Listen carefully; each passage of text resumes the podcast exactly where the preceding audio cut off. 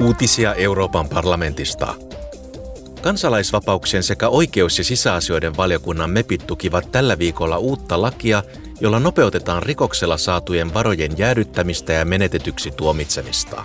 Uudet säännöt kattaisivat myös ampuma-aseiden ja ydinmateriaalin laittoman kaupan sekä kansainvälisen rikostuomioistuimen toimivaltaan kuuluvat rikokset. MEPit haluavat myös varmistaa, että uhrit saavat korvauksen ennen menetetyksi tuomitsemista ja että menetetyksi tuomittuja varoja voidaan käyttää sosiaalisiin tai yleishyödyllisiin tarkoituksiin. Vuosina 2010-2014 vain noin 2 prosenttia rikoksen tuottamasta hyödystä jäädytettiin EU:ssa. Tällä viikolla järjestettiin viides Euroopan vammaisten parlamentti. Yksipäiväiseen tapahtumaan osallistui yli 600 vammaisten henkilöiden oikeuksien puolustajaa, päätöksentekijää ja muita sidosryhmiä. Se toimii foorumina, jossa keskustellaan vammaisten henkilöiden oikeuksista. Parlamentin puhemies Roberta Metsola piti avajaispuheenvuoron.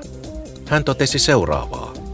The European Union's motto, United in Diversity, means Euroopan unionin tunnuslause moninaisuudessaan yhtenäinen tarkoittaa, että kaikilla on oltava mahdollisuus osallistua eurooppalaiseen hankkeeseemme. Meidän on jatkuvasti työskenneltävä osallisuuden ja yhdenvertaisuuden takamiseksi vammaisten henkilöiden oikeuksia koskevan YK yleissopimuksen mukaisesti. Euroopan parlamentti työskentelee sen puolesta. and this Parliament is working on that.